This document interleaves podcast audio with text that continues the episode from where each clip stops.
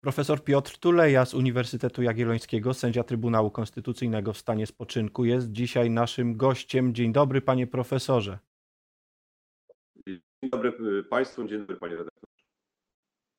Dziękujemy, że zechciał pan się z nami połączyć, będąc w ustronnym miejscu na wakacjach. Pewnie dlatego jakość połączenia nie będzie wspaniała, studyjna, ale i tak ważniejsze jest to, co będziemy mogli od pana profesora usłyszeć.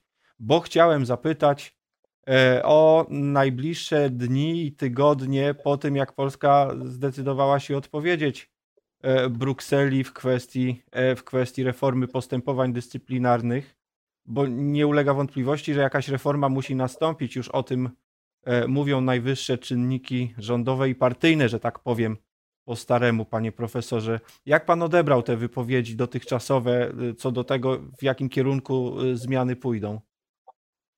Znaczy, ja odebrałem te wypowiedzi z dużym zaniepokojeniem, dlatego że są one szalenie niekonkretne, a równocześnie wskazują na to, że przynajmniej przedstawiciele władzy ustawodawczej, wykonawczej, czy też władz politycznych, co w sumie w Polsce w tej chwili się ze sobą zlewa, nie zamierzają wycofywać się z reformy, którą do tej pory prowadziły sądy.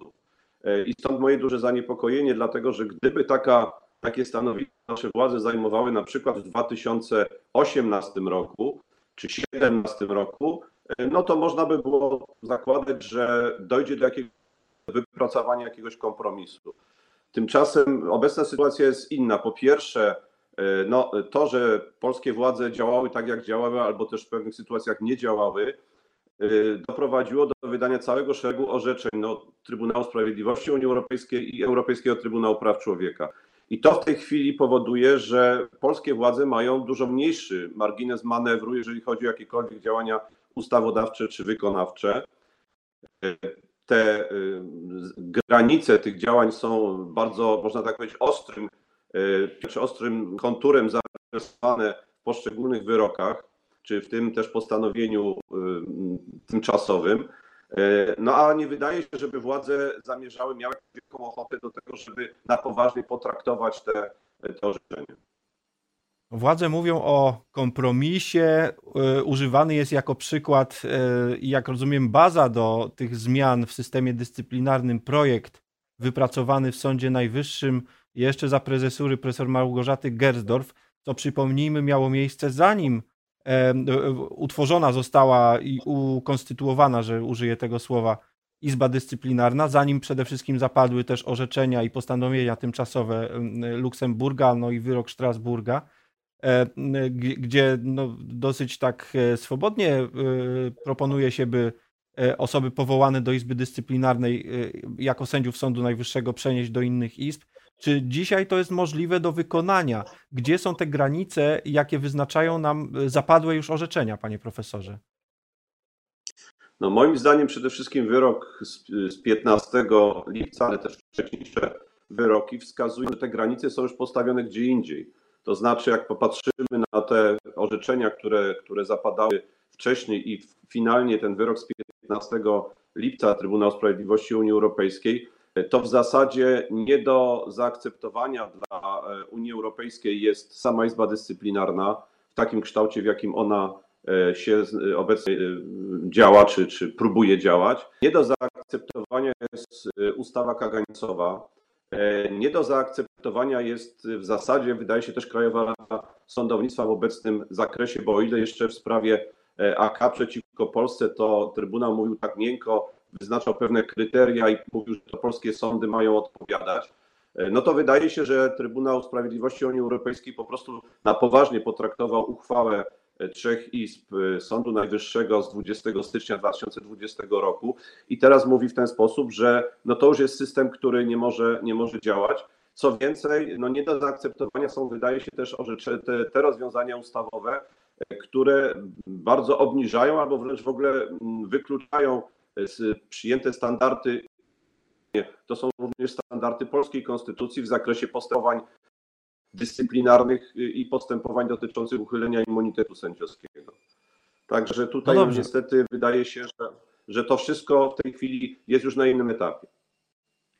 Panie sędzio, no to spójrzmy na to jeszcze bardziej konkretnie, mianowicie do Izby Dyscyplinarnej na sędziów powołano konkretne osoby wskazane przez Krajową Radę Sądownictwa.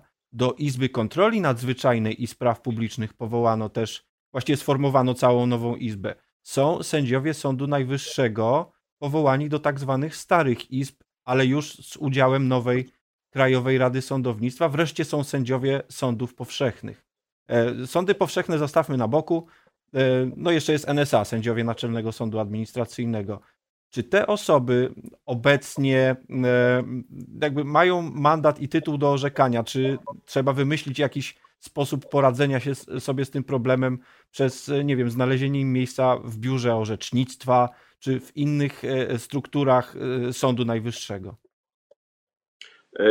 No tutaj oczywiście odpowiedź, jeżeli zakreślimy tak szeroko tą liczbę osób, do których to wszystko dotyczy, odpowiedź będzie, pewnie byłaby zróżnicowana w zależności od wielu wypadków, ale co do zasady, że nie mają. To znaczy, co do zasady powiedziałbym, że te osoby nie spełniają tego kryterium niezawisłości, które konstruuje Trybunał Sprawiedliwości Unii Europejskiej i które też w dwóch ostatnich orzeczeniach przywołał Trybunał Praw Człowieka w Strasburgu. I oczywiście trzeba coś wymyślić. I teraz wydaje mi się, że problem, znaczy są takie dwa fundamentalne problemy, które no nie wiadomo jak będą rozwiązane i jakieś w ogóle konstruktywne rozwiązanie wydaje się na razie bardzo, bardzo trudne, a być może niemożliwe. Pierwszy problem polega na tym, że polskie władze polityczne mają taką wizję sądownictwa i wymiaru sprawiedliwości, która absolutnie nie przystaje do prawa Unii Europejskiej i do prawa Rady Europy. Ja to tak na użytek swój nazywam trochę taką wizją XIX-wieczną, która zresztą no, chyba nawet wykracza już, czy nawet w tym XIX wieku byłaby trudna do osadzenia. Ona się mniej więcej opiera na takim założeniu, że jeżeli chodzi o funkcjonowanie sądów, to materia, czyli cała ta podstawa prawna, w oparciu o którą sędziowie orzekają, ma być określona ustawą i ustawodawca jest tutaj całkowicie swobodny, on wyznacza sędziom reguły, w oparciu o których mają orzekać i materialne, i proceduralne. A jeżeli chodzi o całą sferę organizacyjną sądów, to sądy mogą być podporządkowane władzy wykonawczej. I rzeczywiście taki model władzy sądowniczej w XIX wieku w różnych krajach na różne sposoby funkcjonował i nie budził żadnych problemów. Co więcej, mamy, można powiedzieć, pewne pozostałości takich modeli w krajach europejskich. Tyle tylko, że sposób ich obecnego rozumienia jest całkowicie odmienny. I to jest to są takie światy, można powiedzieć, w ogóle nie do pogodzenia. Jeżeli polskie władze nie zrezygnują z takiej wizji sądownictwa, to w ogóle nie ma żadnej możliwości, żadnego dialogu. Ja tu podam jeden przykład, bo to bardzo często minister sprawiedliwości, politycy Prawa i Sprawiedliwości powołują się na różne kraje i mówią, że w różnych krajach są różne modele powoływania sędziów, Niemcy, Hiszpania. Tak. I że to wszystko, i że Polska w tym zakresie wpada gorzej, a w wielu wypadkach lepiej. Problem tylko polega na tym, że jak popatrzymy na całościowe te regulacje, to oczywiście w wielu przypadkach można powiedzieć tak, że mamy takie pozostałości tego XIX-wiecznego modelu władzy sądowniczej, ale one już obecnie całkiem inaczej funkcjonują w praktyce i tego Polska nie bierze pod uwagę. Podam jeden przykład. Kiedyś zaprosiłem na wykład dla studentów w Krakowie o państwie prawa austriackiego sędziego Trybunału Konstytucyjnego, który wcześniej był ministrem sprawiedliwości. I on podawał takie różne przykłady i mówi tak, że on jak był ministrem sprawiedliwości, to nie podobało mu się często różne orzeczenia sądu, które w Austrii zapadały. Że jako prawnik uważał, że to był do nich krytycznie nastawiony, ale mówi, że gdyby on skrytykował publicznie jako minister sprawiedliwości orzeczenie sądu, czy zażądał zmiany, czy zażądał jakichś konsekwencji w stosunku do sędziego tylko z tego powodu, że się nie zgadza z interpretacją prawa, czy z oceną faktów, których sędzia dokonał, to na drugi dzień przestał być ministrem sprawiedliwości. No to jest kwestia pewnego standardu. I teraz, jeżeli my tych standardów nie chcemy przyjmować, będziemy powoływać się na różne przykłady hiszpańskie, austriackie i tak dalej, szwajcarskie, no to do żadnego zbliżenia, do żadnego dialogu nie dojdzie. To jest jakby jeden problem. Drugi problem jest taki, że rozwiązanie tych wszystkich kwestii, o których pan redaktor na początku zapytał, szczegółowych, nie jest możliwe przy pomocy samych sądów. Tu jest ewidentne, że to musi być działalność władzy ustawodawczej, władzy wykonawczej. Czyli teraz, jeżeli władza ustawodawcza i wykonawcza odmawia tych standardów, no to wtedy nie dochodzi do żadnego rozwiązania. Tutaj też trzeba pamiętać o tym, że o ile ten spór o praworządność wśród prawników od dawna budzi niepokój i budzi wątpliwości, również jeżeli chodzi o prawników w państwach Unii Europejskiej, o tyle w tej chwili to się coraz bardziej przedostaje do takiej szerszej opinii publicznej. To znaczy, no, wyznacznikiem jest, nie wiem, taki sprzed 2 tygodni artykuł chociażby we Frankfurter Allgemeine Zeitung czy ostatniej artykuł szwedzkiej, które mówią mniej więcej tak: jeżeli kulturowo polski system prawny, polska praworządność nie przystaje do tego, co w Unii jest jakby standardem, nie budzi wątpliwości, jeżeli Polacy się nie godzą na to, czy polskie władze nie godzą się na to, żeby te standardy wyznaczały trybunały w Luksemburgu czy w Strasburgu, czy jeżeli polskie standardy nie będą kompatybilne z tym, o co mówią inne sądy konstytucyjne czy sądy najwyższe, no to nie ma w ogóle sensu debatowanie na temat wykonania orzeczeń Trybunału Sprawiedliwości Unii Europejskiej, bo problem jest dużo głębszy.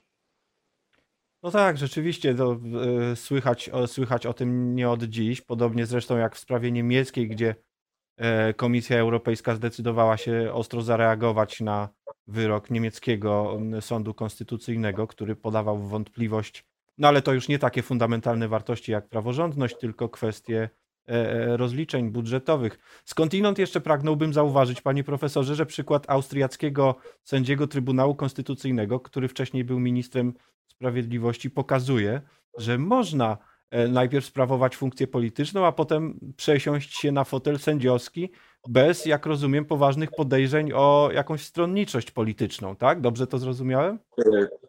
Oczywiście, że można, tylko że trzeba równocześnie przestrzegać pewnych standardów.